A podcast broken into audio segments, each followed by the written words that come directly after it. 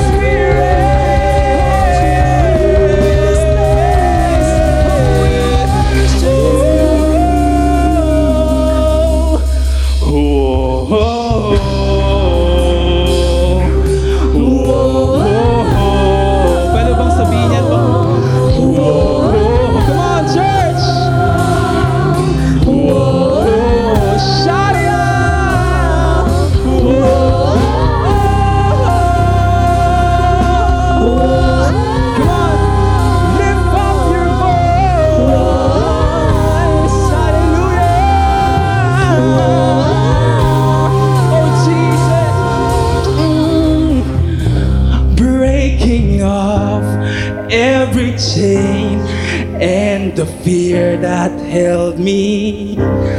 I refuse to agree with the lies they told me. I take up my position, speak to all my conditions, take the authority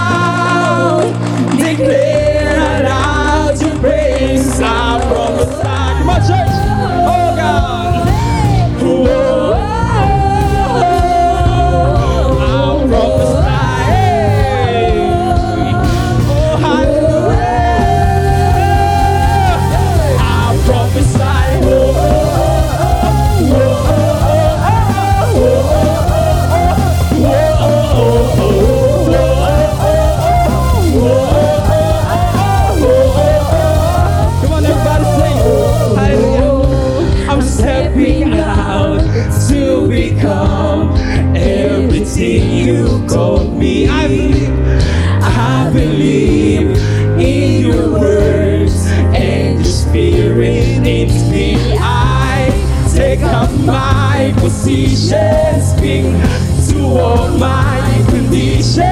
Take the authority you want from me.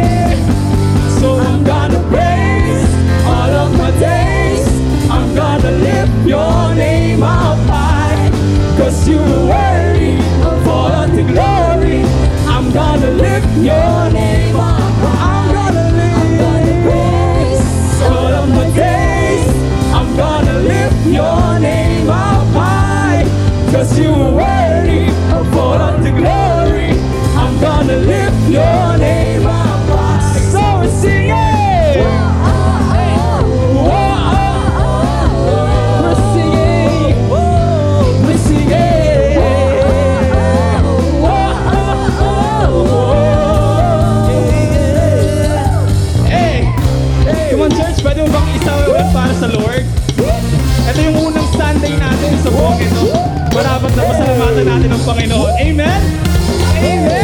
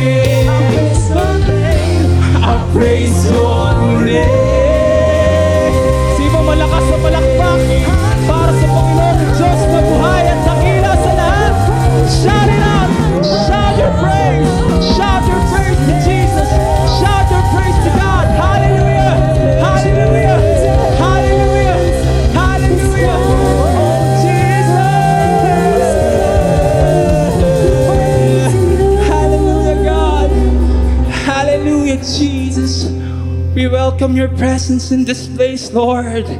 Panginoong Diyos, salamat sa opportunity na to, Panginoon. Panginoon, nakikita mo, Panginoon, ang aming pagsamba sa iyo. Ang aming awitan, Panginoon, sa iyo. Sa iyo namin inahalay lamang, Panginoong Diyos. And some of us praying for healing, Panginoon. Physical, Panginoon, sa aming mga physical na buhay. Some of us praying for healing sa spiritual. Some of us praying sa emosyon, Panginoong Diyos. At Lord, Panginoon, sa umaga pong ito, Panginoong Diyos, wala kang lalagpasan. Wala kang bibiguhing mga puso, Panginoong Diyos, sa umagang ito. Hallelujah. And Isaiah 6 verse 1. Come. Come. Come to Jesus. Let us return to the Lord. He has torn us to pieces, but He will heal us. He has injured us, but He will blind up our wounds. Amen kapatid. Sa umagang ito, marami sa atin ngayon nananalangin ng healing sa aspeto ng ating buhay. Naniniwala ka ba na nandito ang kagalingan ng Panginoong Diyos sa umagang ito? Sige, naniniwala ka, pwede mo bang sambahin ng Panginoong Diyos? 辛苦了。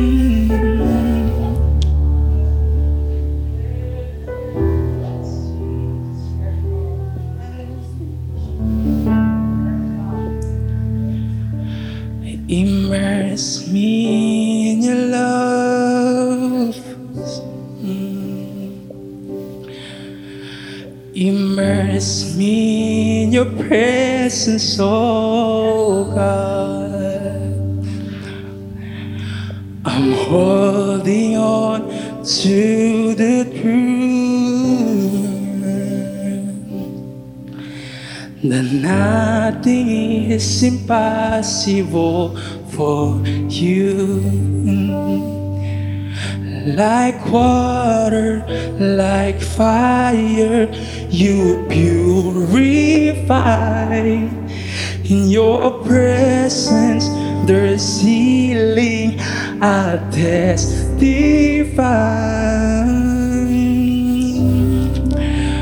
River of healing flow over me.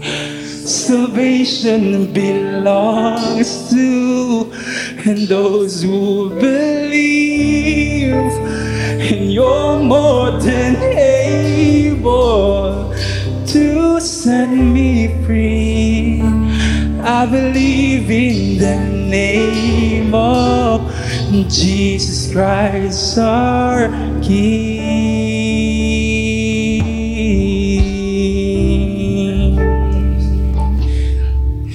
The season immerse me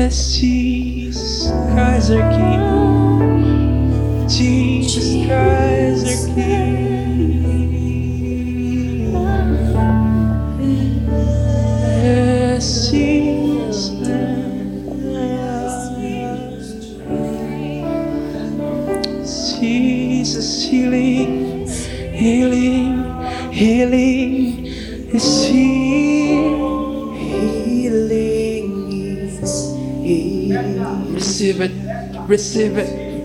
Yes, Jesus, receive it. Come on. Healing is here in this place.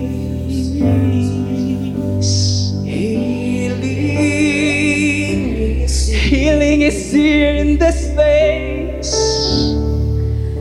And I receive it. Kung nahihirapan ka na, healing is here in this place. Nagpapagaling ang Panginoong Diyos. E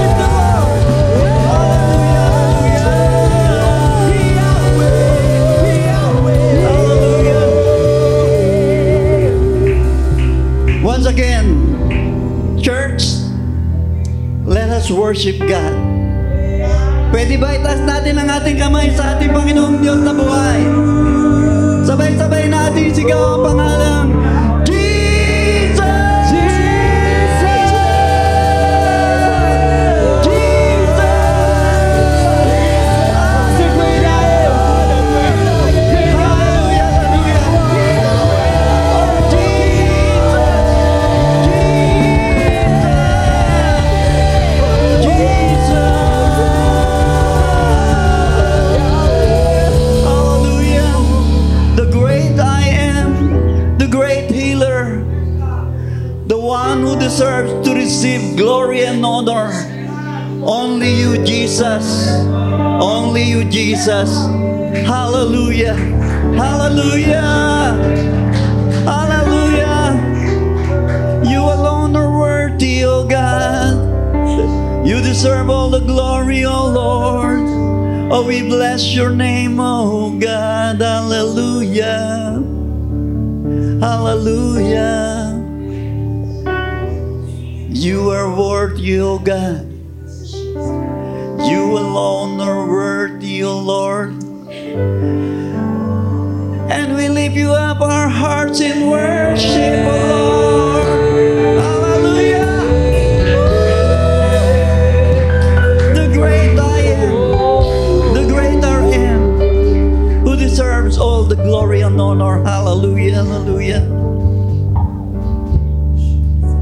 How sweet it is, O Lord, to be loved by you. Father in heaven, we bless your name, O God. We bless your name, O Lord. We worship you, you alone. Hallelujah. Our hearts, O Lord, longs to worship you, O God. Kaya't pinapasalamatan ka namin sa mga oras na ito, Panginoon. Thank you for the privilege of worship. Dahil ang aming sinasamba ay walang iba kundi ang hari ng mga hari at Panginoon ng mga Panginoon na karapat dapat lamang tumanggap ng karampatang pagsamba. Lord, as we go along with this service, O God, samahan niyo po kami. Hayaan niyo, Panginoon, na maranasan namin ang iyong malayang presensya at patuloy kang mangusa sa buhay ng bawat isa. Pag-aawitan pa lang ay aming na pong nadarama ang iyong malayang presensya. Ikaw na aming dakilang Diyos, dakilang manggagamot na malayang kumikilos sa buhay ng bawat isa. Panginoon, salamat po. Salamat po sa pangunguna mo. Salamat po sa pagpapala mo. I pray, O God, na sa aming pong mga hibik, sa aming pong mga pangailangan, we believe, Lord, na ikaw ang kumakasundo sa lahat ng ito. At ngayon pa lang, ay iyon ang ah, tinutugon ang aming mga panalangin. Oh, you are worthy of our worship, you alone, O God. Kaya salamat po, Panginoon. Ikaw lamang ang tangi naming tinataas at aming niluluwalhati. Ito po ang aming dalangin sa pangalang ni Jesus. Amen and amen and amen. Glory to Jesus. Glory to Jesus. Hallelujah.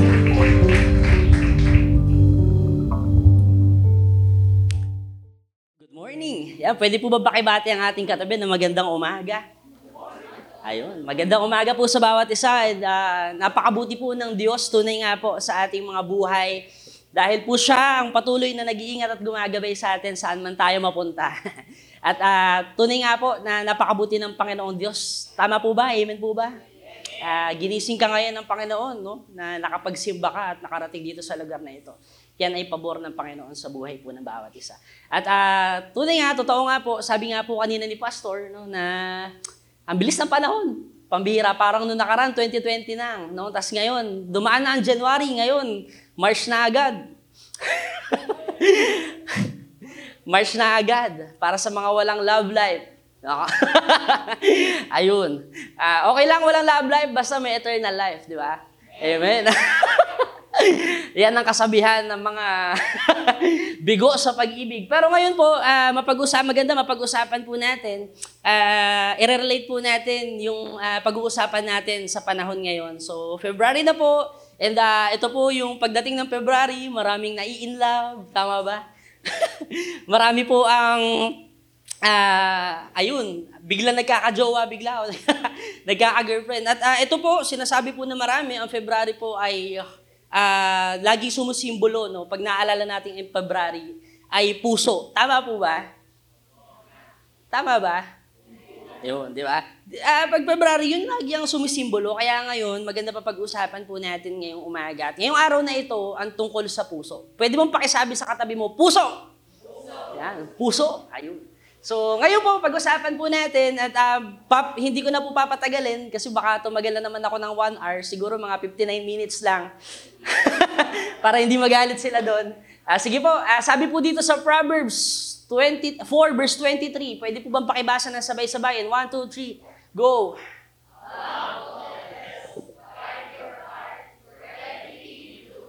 Close. Ulitin ko lang po, sabi po dito, Above all else, guard your heart for everything you do flows from it. Pwede ko ba ba kayo maimbitahan na tayo po ay yumuko at manalangin? Panginoong Diyos, salamat sa umagang ito, Panginoon, dahil din ako po kami sa lugar na ito. Ang aming dalangin, Panginoon, ma-encounter namin ng iyong presence at ah, maintindihan namin kung ano ang nais mong iparating ngayong umagang ito. Hindi po ako ang magsasalita kung hindi ikaw, Panginoon, kausapin mo po ang iyong mga anak. Ikaw po ang aming dinadakila at tinataas sa pangalan ni Jesus. Amen. Sige po, palakpakan po natin si Jesus. Ayun. Amen. So, ngayon mapag-uusapan po natin ang tungkol sa puso.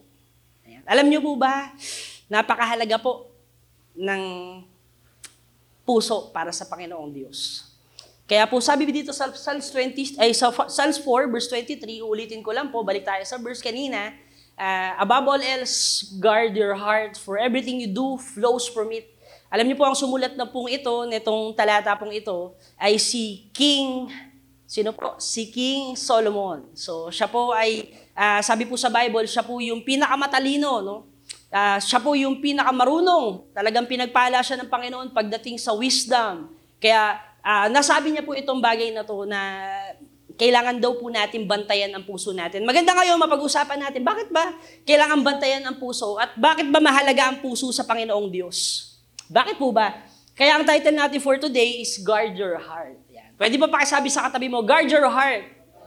Yan. Bantayan mo puso mo. Bantayan natin ang puso natin. Sa, ba- balikan natin, then let me highlight this verse. Sabi po dito, above all else, guard your heart. Ang ibig sabihin po nito, ah, kapag tinignan natin sa Hebrew word, ito po ay lebab. Yan. Hindi ko na nalagay, pero ang ibig sabihin, hindi lang ito yung typical na alam natin na puso. Ah, nung sinabi na Solomon ito, nagkakahulugan nito na it is the inner core of a person. Ang ibig sabihin, ito daw po yung loob, ito yung core ng tao. Ito po ay thoughts, andito ang feelings natin, nandito yung desire, andito yung will and choices of sa cho- ang choices natin sa buhay. Ito daw po yung kahulugan na sinasabi ni Solomon. At ah, ah, alam niyo po, um, ngayong umaga, gusto ko kayong tanungin, sige, ano po ba ang kondisyon ng puso mo ngayon? Ngayon napadpad ka dito sa church. Ngayon naginising ka ng Panginoong Diyos, nakasamba ka, ang tanong sa atin, ano po ba ang kondisyon ng puso natin ngayon? Maaring hindi alam ng katabi mo, hindi ko rin alam, ikaw lang nakakalam at ang Diyos. Ano po ba ang kondisyon ng puso natin ngayong umagang ito? And uh, maganda mapag-usapan po natin ito. And uh, gusto ko pong i-share sa inyo yung pangyayari, kung naalala nyo po, naalala nyo po si uh, Prophet uh, Samuel nung siya po ay kinausap ni God, no? Ah, ang nangyari po sa Israel ay ah, meron po silang hari. Ang hari po nila, ang sabi doon, si King Saul, no? At si King Saul, ah, siya po ay namuhay nung una nakalugod-lugod sa Diyos, pero ang nakakalungkot na pangyayari, nawala po siya sa Panginoong Diyos. Hindi na siya sumunod sa Panginoong Diyos. Ah, hindi na siya naikinig. Ano, yung mga kasalanan niya, hindi niya hinihingi ng tawad sa Panginoon. At, at sa madaling sabi, siya po ay nagkaroon ng pusong matigas sa Panginoon. At ang sabi dito sa 16 verse 7, inutusan ni, ni, ni Lord si, si, si Prophet Samuel na kausapin yung puntahan o imit yung bagong magiging hari ng Israel para imit para i-anoint ito. At uh, pumunta siya doon sa lugar na, na sa lugar ni David at uh, minute niya yung tatay ni David. Sino po yung tatay ni David? Si Jesse. At sabi dito, ang nangyari po, nung nakita ni, ni, ni, ni Prophet Samuel na uh, yung mga anak ni, yung, yung mga anak ni uh, Jesse, unang-una nakita niya yung panganay, si Eliab. Naalala niyo po? Uh, feeling ni Prophet Samuel, ay, ito na, ito na yung magiging hari na susunod. Kasi, ang pogi, ang kisig, sundalo ng Israel. Pero ano sabi po ng Panginoong Diyos sa kanya? Do not consider his appearance or his height, for I have rejected him. Sa madaling sabi, hindi po yun yung gustong, ipi, ano, gustong i-anoint ni Lord. Dumaan sa pangalawang anak, dumaan sa mga pangatlong anak. Sabi Lord, hindi yan, hindi yan. Kaya tinanong ni Prophet Samuel si Jesse, may iba ka pa bang anak? Sabi ni Jesse, ay oo, nandun, nasa pastulan. Kaso bata pa yun, tsaka nagpapastol lang yun, wala namang alam sa ano yun. Sa paikipaglaban. At namit ni, ni Samuel, si David, at ang sabi po ng Lord, ayun, yung pinili niya. Kaya puntahan natin sa verse 8, sabi dito, The Lord does not look at the things people look at. Sabi po dito, ang Diyos po ay hindi tumitingin sa katulad ng pagtingin ng tao. People look at the outward appearance, but the Lord ano sabi po? Looks at the... Ngayong umaga, hindi po tinitignan ng Panginoong Diyos kung ano ang bihis mo.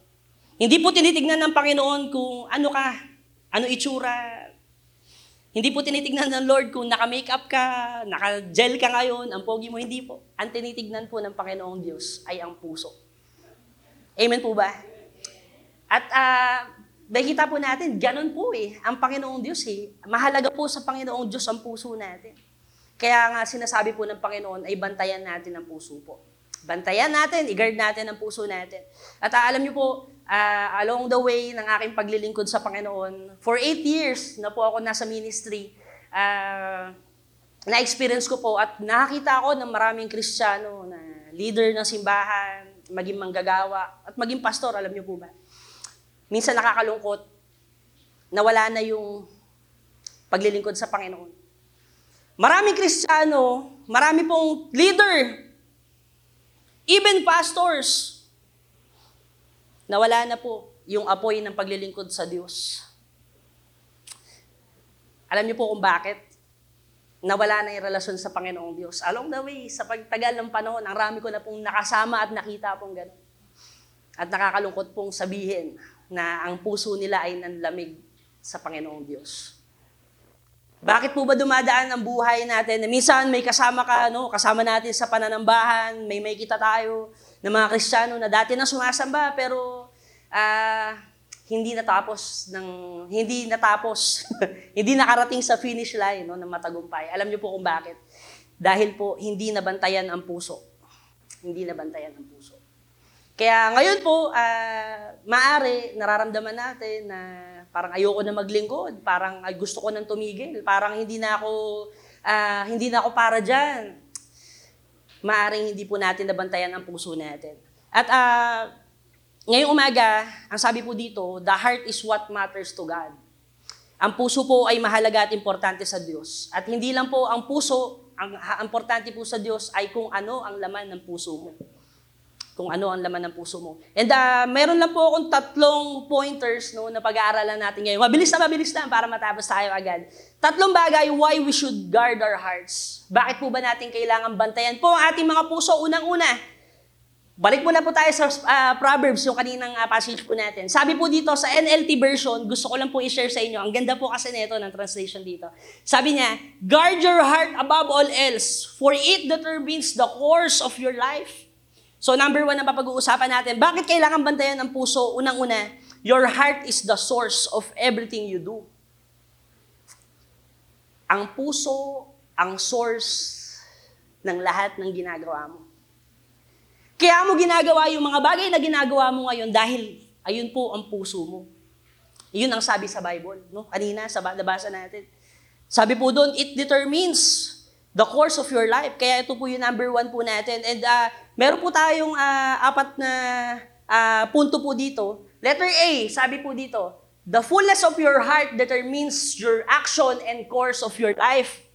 Ang sabi po dito, ang puso daw po ay nag-determine kung ano ang action o ang gagawin mo sa buhay mo. Kung nasan ka ngayon, dahil yan sa puso mo.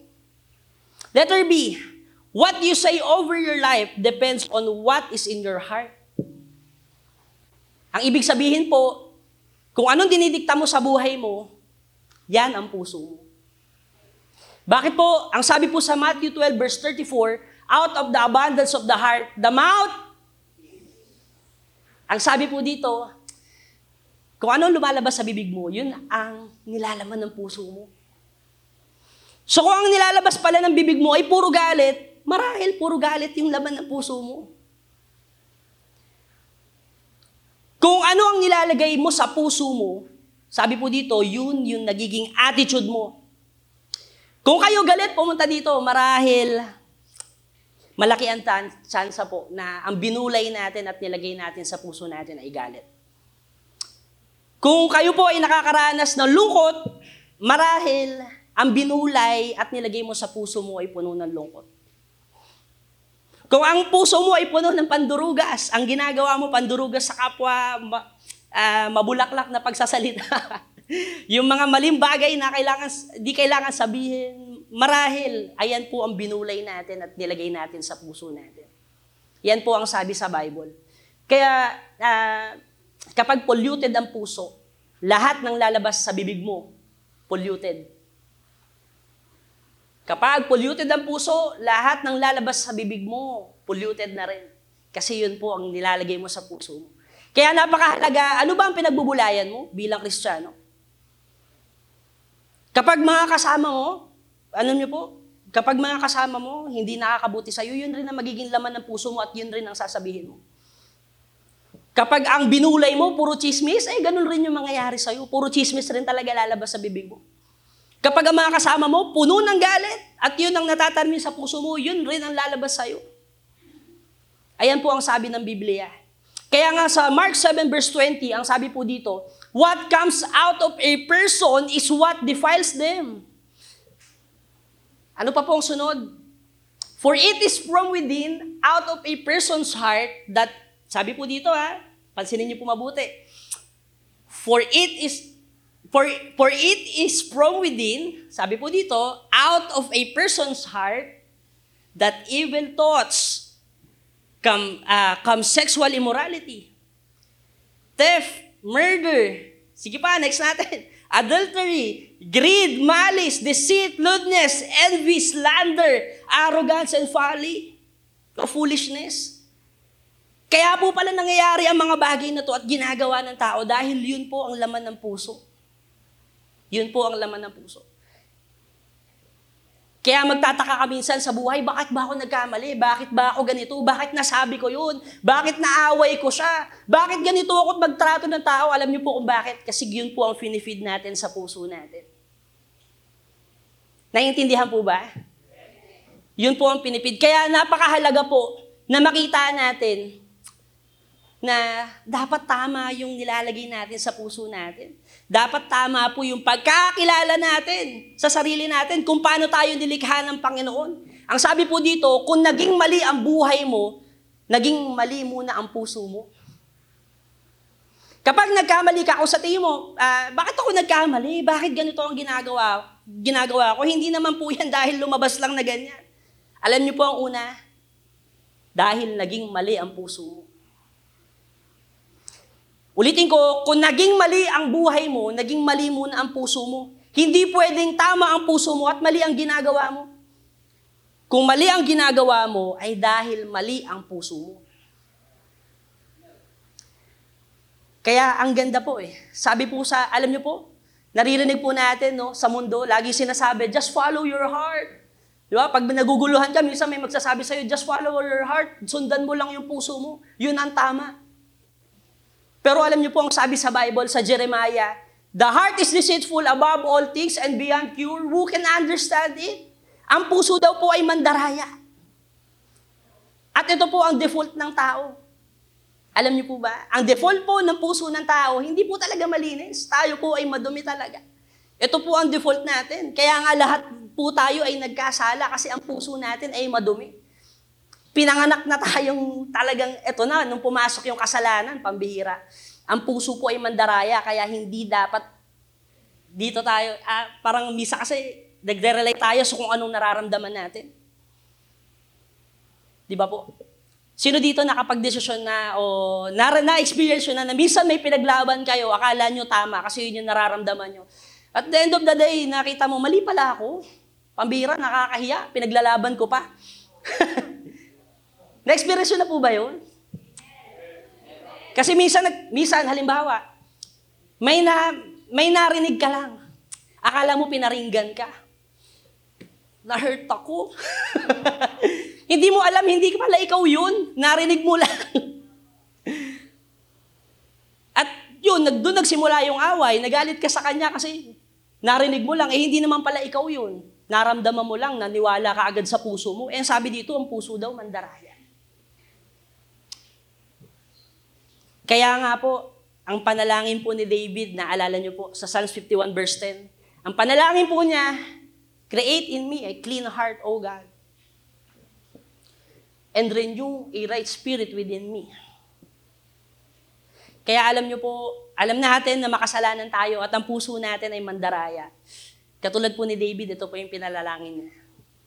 Ngayong umagang ito, sana po ito rin po yung panalangin natin. Amen po ba? Sana po ito rin po yung panalangin natin sa Panginoong Diyos na linisin po ang puso natin at palitan tayo ng tamang espiritu. And sa letter C, sabi po dito, your action comes from the things you think and believe. Yung action mo na ginagawa mo sa buhay, yung galaw mo, dahil pala yan sa iniisip at pinapaniwalaan mo. Kung pinapaniwalaan mo na talunan ka, eh magiging talunan ka talaga. Kung pinapaniwalaan mo na hanggang dyan ka na lang, eh hanggang dyan ka talaga.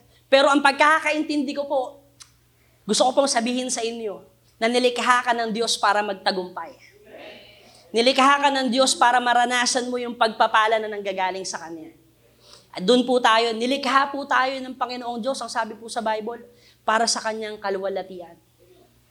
Hindi ka nilikha ng Lord para maging talunan at magmukmuk at hanggang dyan ka na lang. Nilikha ka ng Panginoong Diyos para sa kaluwalhatian niya.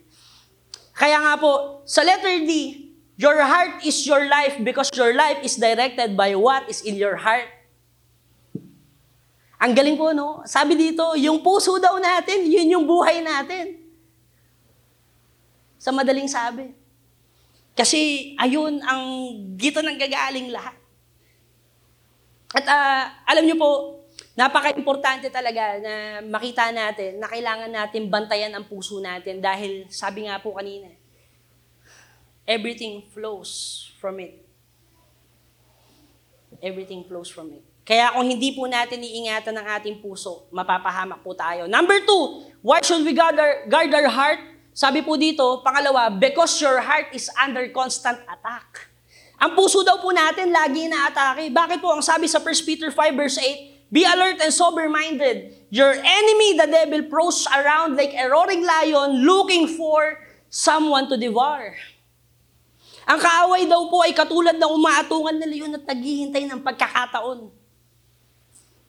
At alam niyo po, nung simulan naging kristyano ka, Galit na galit ang kaaway ka sa'yo kasi pinagtatagumpay ka ng Panginoon. Kaya hanap at hahanap ang Diablo para sirain ang buhay mo. Kaya ang sinabi ng Panginoong Diyos, guard your heart. Bakit kailangan bantayan ng puso? Dahil lagi tayong inaabangan at inaatake ng kaaway. Sa maraming pagkakataon. Pag nakakita ng tiyempo, talagang doon na. At alam niyo po, meron tatlong bagay na sumisira ng puso Three things that this will destroy heart. Unang-una po, sin. Pangalawa, pride. Pangatlo, righteousness. Meron pa ako, righteousness. Uh, selfishness. Pang-apat, may nakalimutan ako. Alam niyo po, uh, hindi lang po ang kasalanan, hindi lang po ang selfishness, hindi lang ang pride ang nagpapalaki, ang nagsisira ng puso ng tao. Alam niyo po, madalas, ang sumisira ng puso ng tao ay madalas yung kayamanan. Alam niyo po ba, kapag tayo pinagpapala ng Panginoon, mas prone tayo, na mas vulnerable tayo, na masira ang puso. Kaya pag pinagpapala ka ng Panginoon, alam niyo po, dapat hindi lumalaki ang ulo. Dapat lumalaki muna yung puso. Sa tuwing pagpapalain ka ng Panginoon, tandaan po natin, success sa buhay, achievements, lahat na yan, sana po lumalaki yung puso, hindi yung ulo. At uh, maraming bagay sa mundong ito, pag hindi natin binantayan ang ating puso, ay maglalayo sa atin sa Diyos. Alam niyo po ba yun? Maraming bagay sa mundong ito, kapag hindi natin binantayan ang puso natin, maglalayo sa atin sa Diyos. Magugulat ka na lang, parang ang layo mo na sa Diyos. Magugulat ka na lang na isang araw, Lord, ba't parang katulad na rin ako na unbeliever? Panginoon, bakit nanlalamig na ako sa'yo? Kapag hindi binantayan ng puso. At ang sabi po dito ni Michael Yat, if your heart is unhealthy, it threatens everything else. Family, friends, career, everything. Sabi po dito. Kapag mali ang puso mo, it is a threat against your family. Kapag mali ang puso, it is a threat against your friends. Kapag mali ang puso mo, it is a threat against your career. Kapag mali ang puso, it is a threat against sa relationship mo sa Panginoong Diyos. Kaya kailangan tama ang puso. And sabi po dito, a wrong heart always produces a wrong life. Ang maling puso laging nagre-resulta ng maling buhay. Ng maling buhay. Kaya kailangan patama po natin yung puso natin ngayon sa Panginoong Diyos. Kung pakiramdam natin ngayon, nararanasan natin, Lord, nanlalamig na ako sa iyo, parang alayo-layo ko sa iyo, parang, Lord, pabalik ako sa dati. Lord, parang hindi na ako ganun kainit sa pagsamba. Para sabihin ko po sa inyo, at gusto ko rin kausapin ang bawat nagmi-ministry ngayon, ang bawat maglingkod ng Panginoon. Gusto ko rin po kausapin kayo na Alam niyo po ba, pwede kang nagmi-ministry o naglilingkod sa Panginoon na hindi mo siya mahal. Pwede ka ngayon, kanina, nag-worship. Pwede ka nag-worship na hindi mo siya mahal. Pwedeng tumutugtog ka lang na hindi mo siya mahal. Responsibility. Pwede. Pwedeng umaattend ka ng church na hindi mo naman talaga mahal si Lord o hindi mo na siya mahal. Pwede po. At ngayong umaga, gusto ko po kayong tanongin uli, ano po ang kondisyon ng ating puso? Ang sabi po sa Bible, kailangan po bantayan natin ang ating puso. And number three, why should we guard our hearts? Your heart is extremely valuable. Importante po sa Diyos ang puso mo. Nagtatanong nga ako eh, naisip ko, bakit ba importante sa Diyos ang puso? Habang ginagawa, bakit ba? Sa lahat na lang. Pwede naman yung isip, pwede naman kahit anong parte ng katawan, bakit puso pa yung hinahanap ng Panginoong Diyos? Bakit puso? Natanong niyo po ba rin yun? Bakit puso? Kasi dito po nagmumula ang lahat. Dito po nagmumula ang lahat. Kaya hinahanap ng Panginoong Diyos ang puso mo ngayon. At ah, sabi po sa Joel, alam niyo po, ah, ito pong ah, pangyayari pong ito, yung mga tao na sa panahon nito ni Prophet, ah, Prophet Joel, sinulat niya po ito, sila po ay nagpa-fasting, sila po ay nananalangin sa Panginoong Diyos na gusto lang nila ipakita sa, sa iba na nananalangin kami, nagpe-pray kami. During those time, kapag sila po ay nagpe-pray, nagsusuot sila ng ako at naglalagay sila ng abo sa kanilang ulo. Ganon sila. Para maipakita lang sa iba na kami, nagpe-pray kami, ganito. Alam niyo po ang sabi ng Diyos, Even now declares the Lord. Ang sabi po niya, Return to me with all your heart, with fasting and weeping and mourning. So verse 13, Rend your heart and not your garments. Sabi ng Panginoong Diyos sa kanila, suko mo yung puso mo. Hindi ko kailangan yung bihis mo ngayon. Hindi ko kailangan yung pinapakita mo na pakitang tao na kunyari nag-worship ka. Ang gusto ko, sabi ng Panginoong, Di- ng Panginoong Diyos dito, isuko mo puso mo sa akin. Sapagkat sabi dito, Return to the Lord your God, for He is gracious and compassionate, slow to anger, and abounding in love. Kung ang puso natin ngayon nang nalulupaypay na at nanlalamig sa Panginoon, kinakausap ka ng Panginoong Diyos ngayon. Anak, nasa na puso mo? Nasa na puso mo? Puso mo pa rin ba maglingkod sa akin? Puso mo pa rin ba na mataas yung pangalan ko? Hanggang ngayon ba, sa tagal nating kristyano at nakilala, nakakilala tayo sa Panginoon, ang puso pa natin handa pang magpaghamit sa Panginoong Diyos. At minsan nakakalungkot po. May mga pagkakataon na sasabihin natin na, hindi na, hindi na ako maglilingkod. Tapos na ako dyan. Nagawa ko na yan noon. Sila naman, kaya na nila yan. At minsan sasabihin natin, wala akong time, hindi ako pwede, hindi ako pwede maglingkod, hindi ko na kaya, parang ah, iba na, busy na ako ngayon. Alam niyo po, sa totoo lang, hindi lang hindi naman po issue talaga yung responsibilidad sa buhay. Kaya hindi tayo makapaglingkod at makapagpagamit sa Diyos. Ang issue, puso. Puso. Minsan darating sa sa- sasabihin at darating sa panahon na sasabihin mo, tapos na ako dyan, hindi na ako maglilingkod.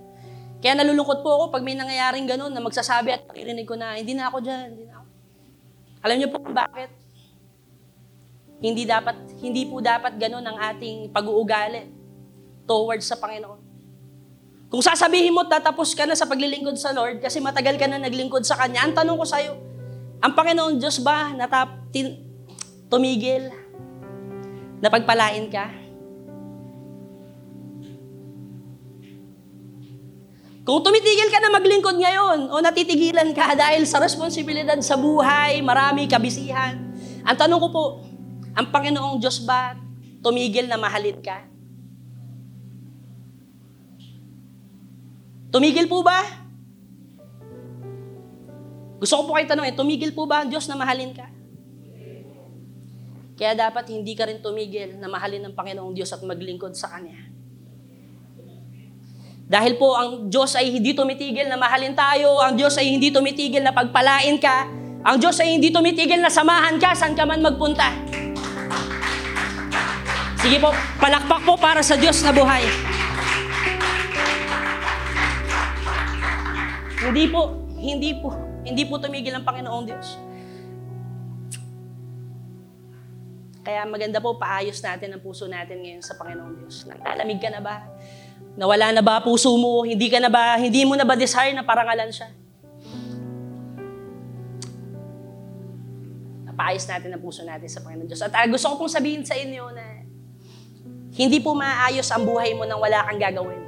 Katulad po yan ng isang plat na gulong ng sasakyan.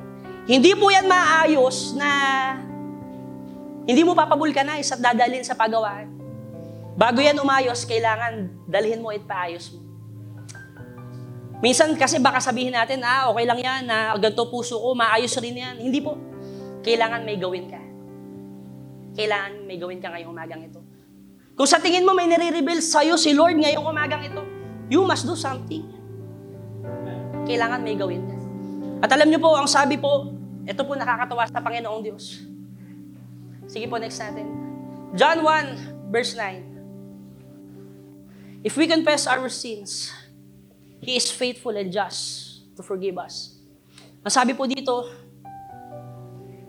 kapag nag-confess po tayo sa Panginoong Diyos, ang Diyos po ay tapat at willing siyang patawarin ka. Pwede ko po ba kayo maimbitahan na tumayo? Sige po. Pwede bang iyuko yung mga ulo na yan at ah, mananalangin tayo sa Panginoong Diyos. Sabi po dito, ang Diyos po ay mapagpatawad, ang Diyos po ay faithful. At ang sabi pa po, willing siya na linisin ang puso mo at buhay mo.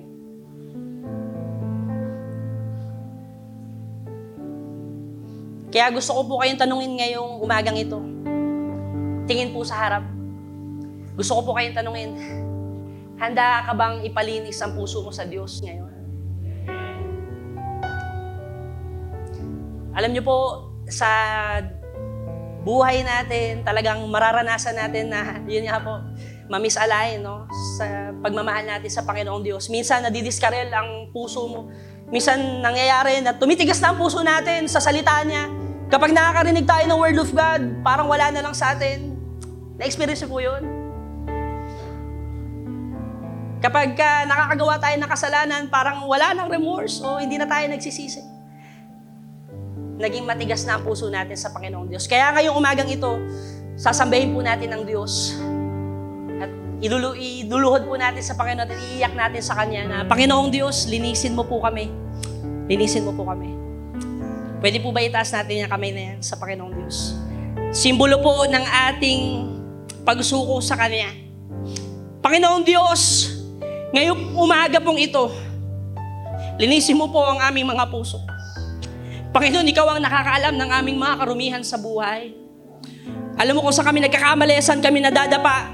Alam mo po, kung ano po, Panginoon, yung mga kasalanan na sikreto na aming ginagawa. Lord, this morning, gusto namin paayos ang buhay namin at puso namin sa'yo. Kung kami man ay nanlalamig, kung kami man ay matigas na, Panginoon, at minsan, hindi ka na namin pinapansin. Panginoon, patawarin mo po kami ngayong umaga pong ito. Malapit po kami sa iyo. Katulad ng panalangin ni David. God, linisin mo po ang aming mga puso. Bigyan mo po kami ng pure na puso, Panginoon. At i-renew mo po ang aming spirit. Sabi po dito sa awit na awitin po natin. Gustong gusto ko po ito. ah, ito po yung Tagalog, nakakantahin natin. Pwede ba pakilabas? Pusong dalisay ang aking nais. Nalikain, O Diyos, para sa akin. Pwede po bang awitin natin sa Panginoong Diyos ito, kantang ito? Pwede ba itaas yung mga kamay na yan at sabihin sa Panginoong Diyos, Lord, dinisin mo ang puso ko. Dalisay Dalisayin mo po ang puso ko. Ang aking nais Nalikhain mo Diyos para sa akin Pusong dalisay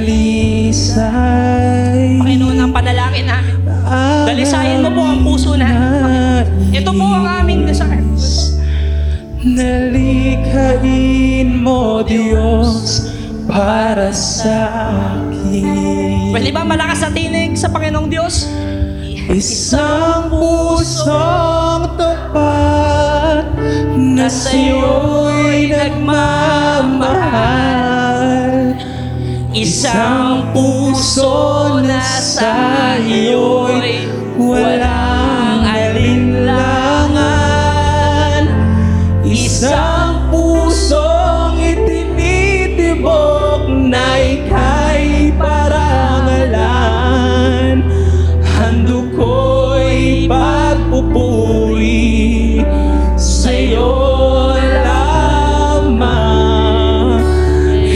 Jesus, Isang pusong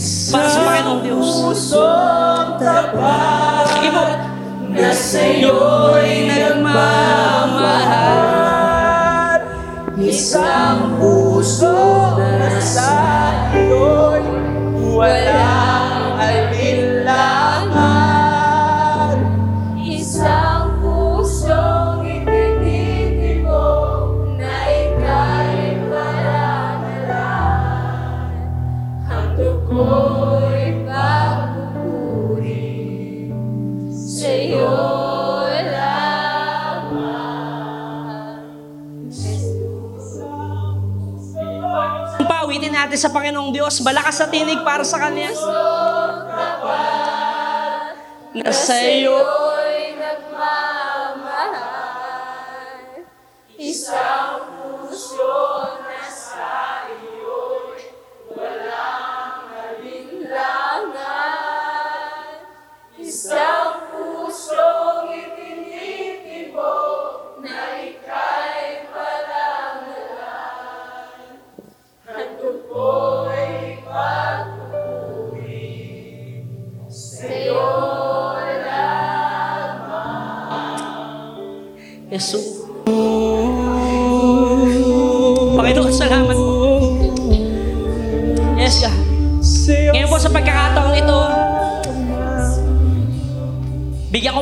Isang minuto, personal prayer po sa Panginoong Diyos.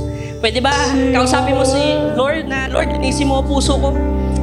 Sige po, pwede po bang kausapin natin ng Panginoong Diyos? For one minute. Dalangin natin sa Panginoon, Lord. Minsan pa, dalisahin mo yung puso ko.